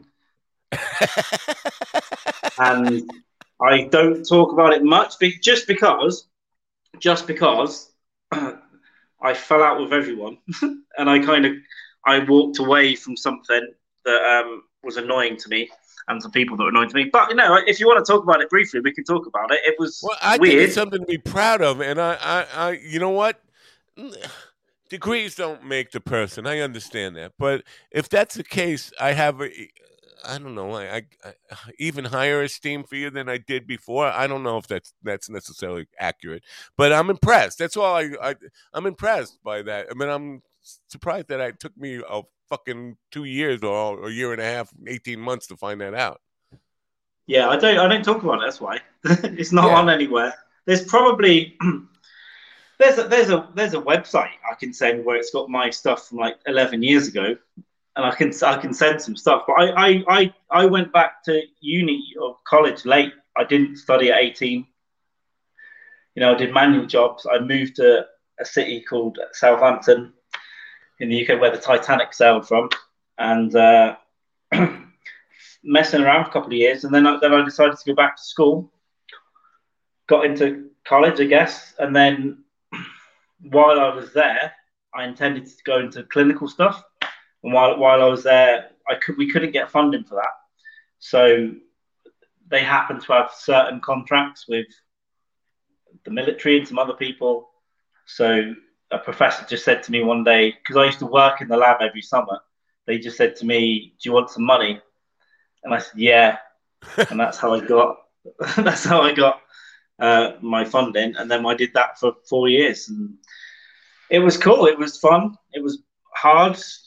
You know, we did some fun stuff. We did. I was working with visual search and memory on complex tasks, so experts doing stuff. Soldiers looking for bombs, engineers looking at stuff, and uh, yeah, it was quite interesting. But the way it ended was really bad, like on a personal level with me and some senior people from there. But yeah, that's what that's why I went to Tampa. I went there to a conference in like 2014 on the beach. So yeah, I did that a few years, and then then I got another job in that kind kind of field sideways, but. I was disillusioned by a lot of it, so I kind of walked away from that. But I used, I used a lot of the stuff I learned to earn money elsewhere in Well, IT. Or I think it's fair to say that alcohol works on you like truth serum. What's that? Sodium. What is the uh, actual truth serum they give to people? But uh, basically, if we get you drunk enough, we can get deep into your subconscious and get you to like confess everything about. Yeah, I'll tell you about the, the, the year that I spent in blackface. Uh, it was different time for me. yeah, no, I just get, I just get, I just think of stuff. It, it's weird. I just think of stuff when I'm hammered that I don't think of that much sober. It's all we're having conversations, and I think, oh, I'll, I'll say that. But for the most part, I've blocked it out when I'm sober. That's why I don't really talk about it. It's, I enjoyed it, and I'm glad I did it, and I, it helped me earn money after that. But um, Mm. it was cool. I'm happy to talk about it more. We, we did some fun stuff. We did we did some stuff. we had uh, Brett was said he wants to see your the peer reviews. I can, I can send I can send a paper or two, but the thing is, it, some of the stuff I worked with was very complicated. So it took years to get years to get published, and, and what it ended up being wasn't really how it was when I worked on it because Sodium pentothal. Thank you, Christina. That and where can I get a, a, a, a like a box uh, full of sodium pentothal? Because I know lots of people I would love to give it to. Uh, I wonder if it would work on me. Would I actually confess where the bodies are buried if somebody gave me a? Is that so? That's like true serum? So the way it works, the way it works, doesn't it just really relax you and get you so fucking high? You're like, sure, I'll tell you that. No worries, man. Well, here's the thing about that because my my mom one time picked me up. Uh, she gave me a ride home after dental surgery, oral surgery, and I was still under anesthesia. And I, according to my mom, I told her I really loved this girl uh, uh, that uh, that I was seeing at the time, and I didn't.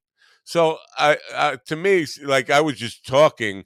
The anesthesia was loosening me up to a point where I was talking shit, but I was talking shit. I was lying, even though the idea. And and my mom went and shared that with the girl. Said he said under anesthesia he was blabbering on about how he really loves you, so it must be true.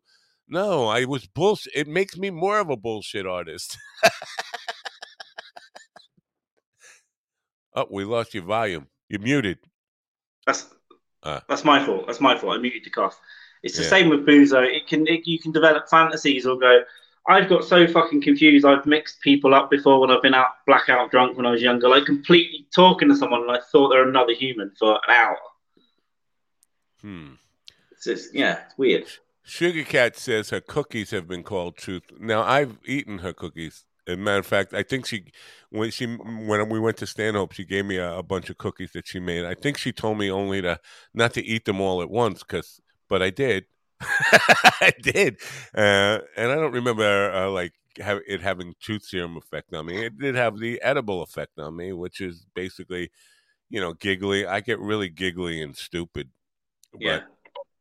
special cookies. Yeah, Kelly, she makes pot cookies. I got last time I took edibles, they were homemade from somewhere, and I, I just I just got really deep and had weird hallucinogenic kind of dreams, but kind of not. Kind of when I was awake, and it was just really trippy. But I was just laid down for hours, for like four hours, and then I felt sick when I stood up. That was my last experience. I expressed this to Kat and Steve when when we were at Stanhope because they they make edibles of their own. I I'm not. To me, it's a risk. It's a and it's, it's not like a major risk. It's, but it's a you're risking an ounce of really good weed, and you don't know that you're going to do it right. And like I could be just throwing this. I could be wasting four hundred dollars or five. You can get you can get good at it. I, I know people that are phenomenal. Actually, I can't get good at anything. we don't we don't uh we yeah we don't know the name but the person i was talking about in israel it's a female she she's a professional. She does some kind of job. I don't even know what it is. You know i've known her for years.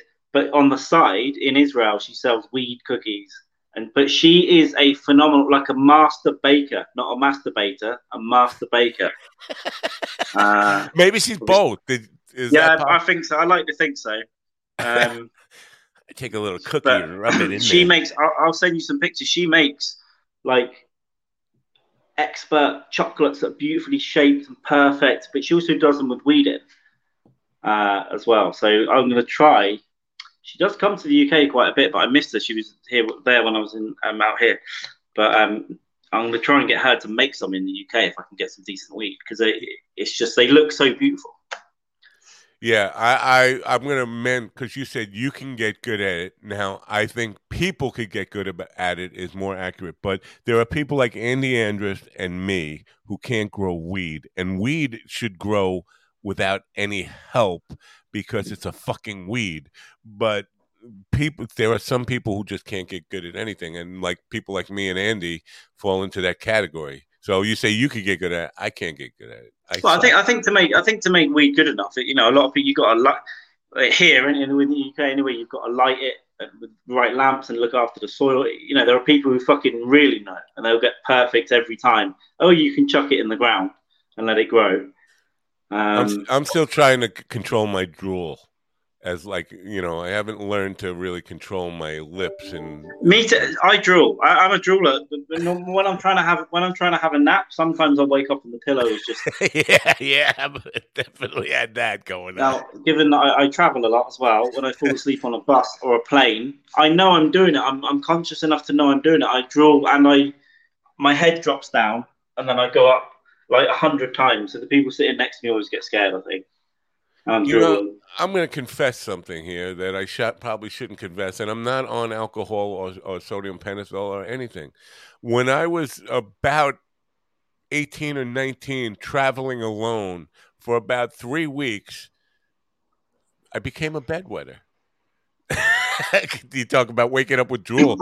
for those three weeks of my life, traveling alone in strange places, Stress, I would wake up in a in a puddle of my own piss. Anxiety, probably right. Yeah. It's weird. Yeah, I, I know people that are bedwetted until they're like 14. Yeah. No, I But became one at eight, 19 and a half or is- something, and it only lasted like three weeks. But it was like when I was taking bus trips all around America. Very weird. So uh, to me, it was like I, unexplainable and very aggravating because ah, I got to clean the bed. I got to fucking wash sheets now. Every every day was a fuck. Like what the hell's going on with me? It stopped when I Yeah, when weird. settled It's got to be it's got to be some weird anxiety, like deep rooted anxiety that you've buried down because you're so macho, and then you know, God, I'm alone. I'm traveling. What the fuck's happening? Yeah, yeah. And then you piss yourself as a response. Well, I lots of cra- crazy people, and I was traveling on Greyhound buses, which made it even more bizarre. I remember waking up, I'd fallen asleep on the bus, and waking up, this woman pushing me off. I, I was like, I had my head on her breast, like, hey, hey, get off Ooh. me! so- but yeah, oh no, I've fallen over. Um, yeah. I don't Yeah. think I drool that much anymore, but I definitely have woken up with the, oh man, what happened? I'm spit all over myself. yes, it's, it's disgusting. It- oh, not when I sleep, but when I nap. When I nap, I have weird sleep, and yeah, I'm, I'm a bit of a drooler. Yeah. I need I need better sleep. I was actually thinking I might get on sleeping pills. I might have to go to a doctor and say, you know what, I need something to help. God bless America. Come on, man. And I guess if you if you really if you really need them, get on it. Get on it. I, I took them. I've taken them a few times, but yeah, I prefer. I don't know white noise. I'm a psychopath. If if I didn't have this white noise, I'd probably be maiming women. Uh, but yeah, white noise in my ears. If I'm struggling to sleep, I stick on this. It's called the White Noise Podcast on Spotify, and they've got eight-hour tracks. And I listen Oh, to yeah. one that just the noise of a plane. Like if you're sat on the plane, like the it's just that. But I turn it up, it blocks out loads of sound, and it completely levels out my mind immediately. It's weird. Good, yeah, I might try something like that. Like in the stream noise, people have those, you know, nature sounds and all that stuff. My wife, my wife uh, uses Yeah, it's hard. It's hard with the headphones. I have these little Bluetooth pop-ins, but they'll the battery will run out at 4 a.m. So there's a Chinese lady telling me to charge it, and that wakes me up. Like. But uh, yeah, I don't know. I don't sleep. I don't sleep well at all. I'm I'm to a point in my life where if I get 20 minutes of good sleep ever, that's that's a victory. It's like wow, That's had- rough. That's Yeah. rough. I'm, I'm I'm tired. I mean, you see, I'm I'm tired most of the time here at the moment. I had a period where I was sleeping well, but recently no. I'm trying to go back to sleep, but it's difficult. So hopefully, I'm going to be more settled soon. In the next Are you, day, I'm are you ever going? Are you ever going back, or are you going to stay there? I think so. I think, unfortunately, I'm going to have to pull out of something. Not Edinburgh, but I'm going to have to pull out of something that I really wanted to do before. I've got some administrative problems here. I've got to sort some shit out in the next two days. But I think I might. I'll be I'll be going somewhere more stable for a couple of weeks, and I'll be here a little bit longer than I thought, but not too long. I want to be home not long after the end of this month, but I'm There's going to have no to such thing as home. Home is where you hang your hat. Well, I'm, I haven't got a home, and secondly, well, even when I go back, I've got stuff to do. I'll be going back and going straight to Edinburgh Festival, so I'll be going to Scotland. I could fly straight to Scotland um, and Hmm. do that, and then and then then I need to set up a home. But I want, I've obviously got another trip planned, so it's it's a weird year. I know it's not much to complain about, but eventually I will get a home set up. Hopefully, late late this year, I would think now. Hmm. Well, I have Right. a podcast studio and some nice things. I have to say goodbye to Govs briefly, uh, quickly. Goodbye, governors. But uh, when I do, when we come back in one second, and Govs, you probably want to switch over to to watch us for this because it's going to be intriguing. I want to ask Paul about UFOs now. uh, It's triggered. I know you had an interest in UFOs, but what got me interested was something Rogan said, and I'm not. I'm not making this about Rogan, so don't panic. Um, but. Um, he said he he because him and Lex Fridman were talking about it, and he said the only reason the government is ta- his, his belief is that what we're seeing is advanced drones, uh, advanced technology drones that the government doesn't want to know about that don't doesn't want us to know about. So he's skeptical that aliens even exist at all, and they've never really visited uh, this planet. And his Yeah. reason is if the government is talking about it, that means they're trying to cover something up because they had no interest in talk, nothing to gain by talking about it if it was real, and everything to gain about by talking about it uh, if it's not real. Your take on that? Well, it's not. Um, that's a valid point. It's. It, I've heard the point. I've heard all the points. I think in are some of the things that people see experimental craft or black budget craft that even Congress don't know about. Yes, I would say so. But somewhere in Lockheed Martin, Raytheon, the Skunk Works, they're probably working on weird experimental shit, like they did with the stealth fighter, all that kind of stuff, right? Um, so some of it, some of it will be, some of it will be disinformation or, or ob- obfuscation, probably as well.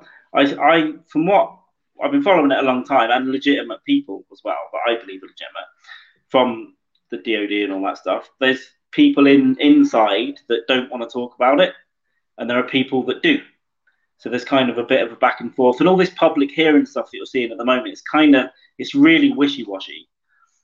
Nobody, we're, we, Because we're having public hearings, but I don't know any. Even hardcore UFO people aren't really paying that close attention to them. Well, they, they are they are paying attention, but they saw immediately that it was a bit of a whitewash. It was like, oh, you're doing that. You're kind of not really talking about it. Yeah, Um, but they have set up an office. You know, they've set up a, an office to look into it in the DoD from the budget from last year. It will be set up by the end of this year. I think it will be slow going, but I don't like talking about aliens really. I do, but if you talk about UFOs, it's just something that's flying around. I don't know what it is. And the, Yeah, but- the other theory was Russian or Chinese drones. I think we know they're not Russian at this point, right? right. You, they're you wheeling out 1940s tanks. My here's my question about this because if and it makes sense what Rogan said about that. uh, His take on that actually makes a little bit of sense until you think, but it was still spending billions, hundreds of billions of dollars on the old-fashioned rockets. If we have that technology, why? Cause, and like we're we're startled when we see Musk can land a a uh, rocket back on an aircraft carrier like yeah. that, like so, that. Why are we even bothering with that shit if we have stuff that can be anti-gravity propulsion devices? So that's that's that's a good point as well. But and also when you do have experimental craft, it's never been multi generational leap. It's been generational leap. So the stealth fighter was around for ten years before anyone knew about it. Really. Yeah, Lex said Lex said you don't know about it until they have a reason to use it. Like the atom bomb, nobody knew about the atom bomb until there was a reason for the government to use it, and then everybody knew about it. from what I can see, this kind of stuff, aircraft and that, they have a 10 to 25 year secrecy period. And so this stuff that is advanced. But even if you look at a biplane to a jet fighter from what the 70s to a stealth fighter to now, there are major differences, but they're still the same technology, really. It's still something that's flying with wings, it's got propulsion. Some of the UFOs that are seen have no propulsion signature, they have no heat, they have no wings. Right. There's no rivets. They're just zipping around and then anti gravity type stuff or manipulating gravity somehow. So that that's one of the major. That's a theory that I think people are seriously looking at. Probably. Um, they, they, yeah, they, they've created some gravity bubble around it. But yeah, again, if some of that is secret technology, you might only have one, and it might have taken 50 years to develop after they dug something out of Roswell. I don't know, right? It might take be so expensive and so difficult that it's not production worthy for another 50 years. Um, I, I don't think that I don't think that the governments have some of that weird shit that the really something that's moving at twenty thousand miles an hour and go underwater into orbit all around this stuff. I don't think that. I think that's something else. I think it's something weird. I don't know what it is. I wouldn't say aliens, but it's just something else. Um, but undoubtedly, every major military power will have secret shit. Especially drones are so easy to make now, and experimental drones. You know, the Chinese have made some really cool, cool drones that can swarm stuff. Um, Yeah. I don't know. I think I think there's probably all of those all of those explanations are probably right. Some of it is like a, a deflection. Some of it is really secret tech. Some of it looks like it might be something weirder because they're spending money on it and they have done even recently. Pilots are staying. stuff happens every day, every single day off the coast of Florida, off the coast of California. Um, Yeah. So we'll see. We'll see. They're, they're planning to release some reports. There'll be a classified and an unclassified report. The unclassified one will be very general, I would think. They even redacted shapes um, from the last report that they did. So you know, Yeah, like what would what would be the public benefit? What would be the benefit of telling the public about it if it were if they really like and they don't come out and really say it anyway. They kind of bury it in like tricky language, like a craft not uh, not of this world. Well, why don't you just say it's a fucking alien? Well- not ma- not Uh, manufactured. well, I, I think I think well, I think there are a ton of theories of what it could be if it's not of this world. But that that New York Times article from 2017, I think there was a quote that was retracted by the senator that died recently, Harry Reid, and he was really pushing this stuff for years. Um, he got funding for some of this stuff to look into some really weird, not just UFOs, but associated paranormal activity by the US government in the last 20 years. Yeah. You know, they pumped a few million into it. Not much in the budget sense, but you know, 20 million isn't nothing to spend on something like that. Wait, I have to So- sit up straight. Uh, uh, Colonel Mike Kaufman, the last man to walk on the on the moon. Actually, he ran a man, marathon on the moon. Uh, Colonel, was Colonel Mike Kaufman, yesterday. Happy birthday. The last man to work, walk in Stanley Kubrick studio in Burbank. I salute you. no, no, Colonel Mike actually walked on the moon. He wasn't part of NASA. He he just walked on the moon. Uh, he got he got he hitched his own ride there, and he ran a marathon uh, on the moon, which is kind of tough because you know with the oxygen stuff and all that. Yeah, it takes longer. It's, it takes longer. You've got to bounce around, right? It- Colonel Mike is one hell of a fucking man. Let Yeah. me just tell you that he's a he's I a real you. He's a real hero. Um, and yesterday was his birthday. He turned ninety nine. Him and Kevin are just both ninety nine. Happy birthday. Do, do you still fuck, bro? Yeah. Um. Oh, so I want to get more UFO people on the Mind Dog TV podcast, but here's the thing: every Yeah. one of the guests who want to talk about it, they have a they have a desire to mm, uh, tell old fantastical stories about abductions and lizard people. Well, and all.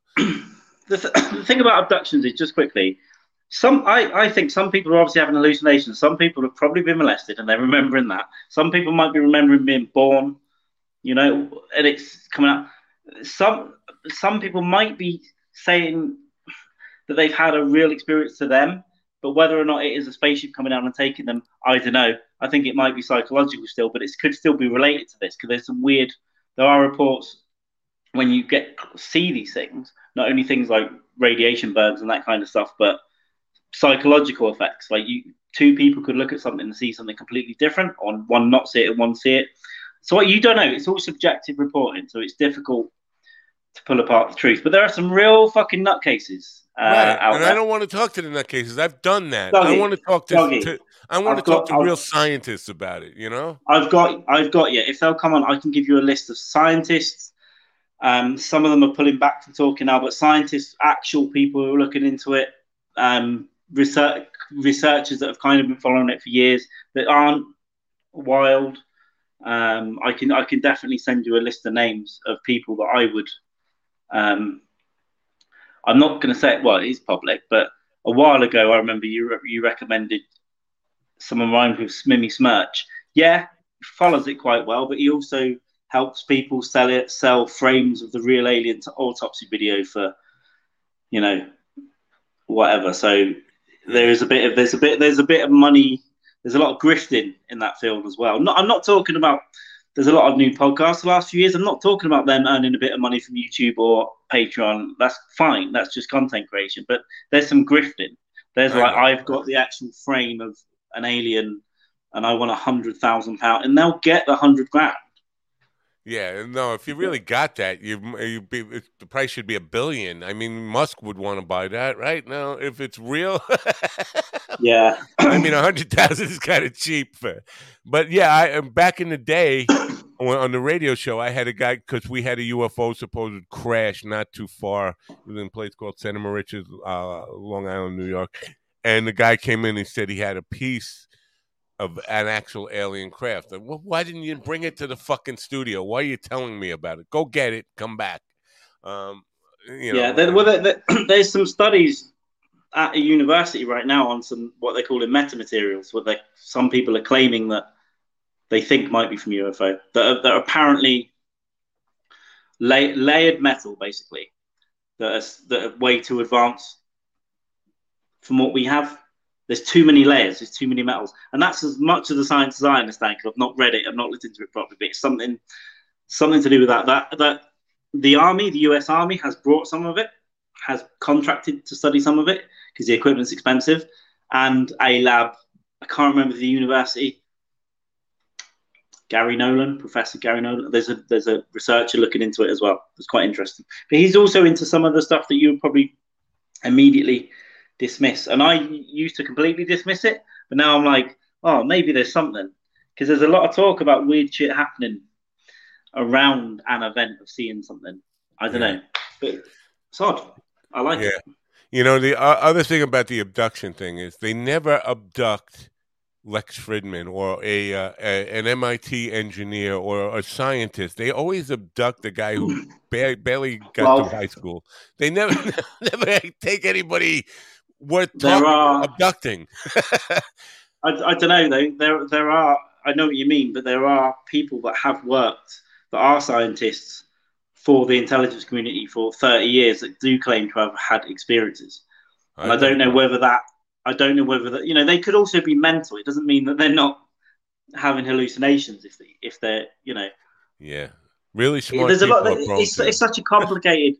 it's such a complicated thing, and a lot of people dismiss it as complete bullshit. It's clearly not because NASA are now talking about it. You look at the head of NASA. I think it's called Bill Nelson. You might know him. He's an ex-politician, Yeah. old guy. He's old, but when he's asked about it, he's got this little smile on his face. Like, what have you seen, man? Because there was a classified briefing that accompanied a report that came out last summer, and the report kind of said there's been a hundred and something cases in the last few years or whatever. But there was also a classified briefing to, I guess, senators, um, where apparently they played videos and all that kind of stuff that didn't get released. Yeah. So Well, last week when I had Lori Garver on, who was an ex deputy administrator of NASA, when I asked her about that, she said they, if if there was talk about it in NASA, they wouldn't come to me with that. They would never go to the administrator or the head of NASA. Wouldn't it would be among a very small select of scientists who had uh, you know a a cliquey relationship within NASA. She said the administrators never would would hear about something like that. That would be yeah, well, I think what it looks like, there's a lot of stuff going on together. There's these hearings, there's the funding for an office, there's NASA coming out, there's uh, the head of the Defense Intelligence Agency was talking about it a few months ago in a church, um, which was weird.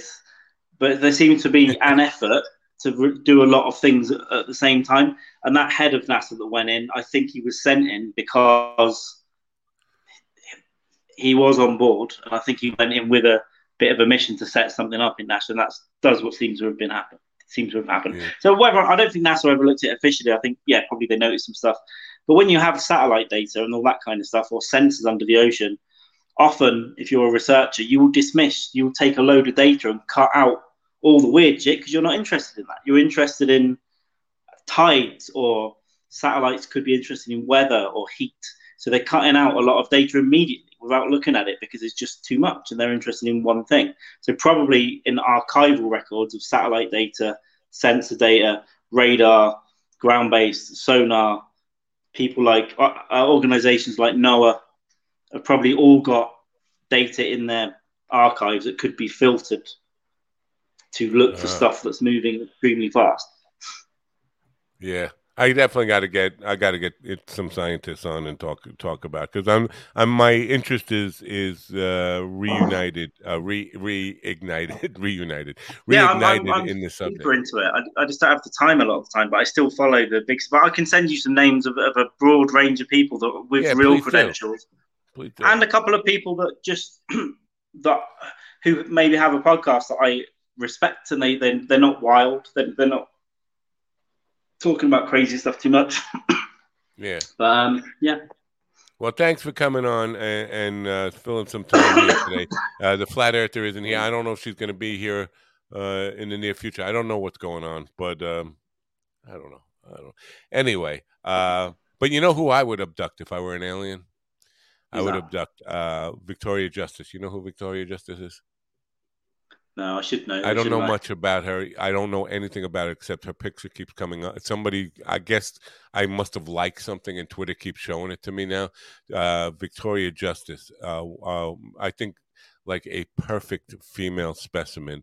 If I were an alien, I would abduct her. And Oh, I okay, would- I see. I would- yeah, I would abduct her every day of the week if I could.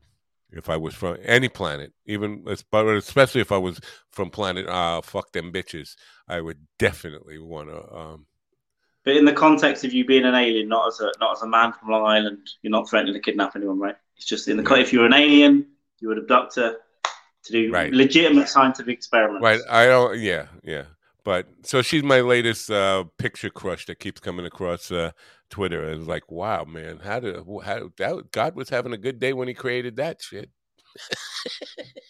God, God does God does wonders sometimes, and then he has an off. Then he has a real off day. I know, like that kid that from the shooting yesterday. That kid was one mother uh, uh, ugly motherfucker if I've ever He seen. looks he looks quite similar to one of my friends. So the first thing I did was send it to him. I would I would have spotted him as a possible mass murderer from birth. I would have looked, take one look at his face and said, "This is one ugly fucking." Do you, do you think that it's always these young kids? Do you think that I don't know? I'm not putting it on anyone, but do you think all they needed was like a hand job once a year, from 14 to 18, and they wouldn't go up on a roof and slaughter dozens of innocent people? I think that's what they need. They need somebody needs to step up and wank the weird guy at the back of the class. Just suck him off. There you go. And Carl Yeah. has see, this is the answers we're looking for. But we don't Yeah. have nobody wants to take initiative because Nobody they're wants to afraid to, say what say it. Suck him off. Carl for president. Oh well, you can't be president because you're not an American citizen. But God other damn than it. that, king of Carl for king of the world. I'm Yep. I'm I'm on that campaign. Anyway, Agreed. thanks thanks for being here. Oh, Dykes and Man today at one one thirty. I don't know. Whatever the normal time is. One is it? Yeah. Two my time. Yeah. One your Yeah. time. Yeah. So yeah, make hours. sure you use this connection, not the one you had before, the data stuff. Yeah, I'll use my I'll use my data. Dykes and Man, I'll do a last rights Thursday. Um, I put a couple of stand up clips on my channel yesterday, um, but they're not good. And I'm fat and I'm nasally, but I thought I'd put something up for a laugh. All so right. go and check that out as well. And it, But there we go. if you want, you can. Uh, and if you're available Friday morning when Brett's here, if you want to stop in and and and uh, be part of that conversation, I, will- you know, I'm. al- It's always. Uh, doors Well, always I'll open I'll ta- but tell you what, may, maybe I'll pop in, but I, I think it would be good for you to have a chat. No, I definitely want to uh, abduct him on Yeah. my own. I, I want to give him the Victoria Justice treatment. I want to turn him on his belly, you know, give him a little lube, uh, give him a little anal probing. You'll I mean, just say, "There's a lady." Right? Yeah, that's what he, that's what I want to do to Brett. Anyway, Bart Brick will be here Friday. Make sure you tune in. Excellent. Thanks. Uh, see you later. I'm going to cut out. Bye for now. See you later. Bye. The fabulous Carl Mann, PhD. Uh, anyway, uh, I'm going to cancel at the last minute. He said, "No, no, no. I'm just kidding about the the probing and all that stuff." Anyway, thanks for coming. uh, thanks for coming. Um, I'm going to leave today. With, I don't know. I don't feel like play. I, I'm getting still getting copyright strikes for using my own music. And if I'm going to do that, I'm to I'm probably going to. I don't know. Should I? I'll just go with the uh, with the traditional turn on your radio. Might as well do that now. Um, you know what? Let me leave Facebook first so I can play my own music. No, I don't want to view on Facebook. I want to leave Facebook so I can play my own music outro. You believe I have to go through this? This is this is just not right that I have to do this crap every day. I have to leave Facebook so I can play my outro music. Anyway, thanks for stopping in, and uh, please. Uh, the rest of the week is only going to get better, so please come on back. Uh, until then, I'm uh, who am I? I'm Matt Nappo for Coffee with the Dog, and uh, don't forget to turn on your radio. Bye for now.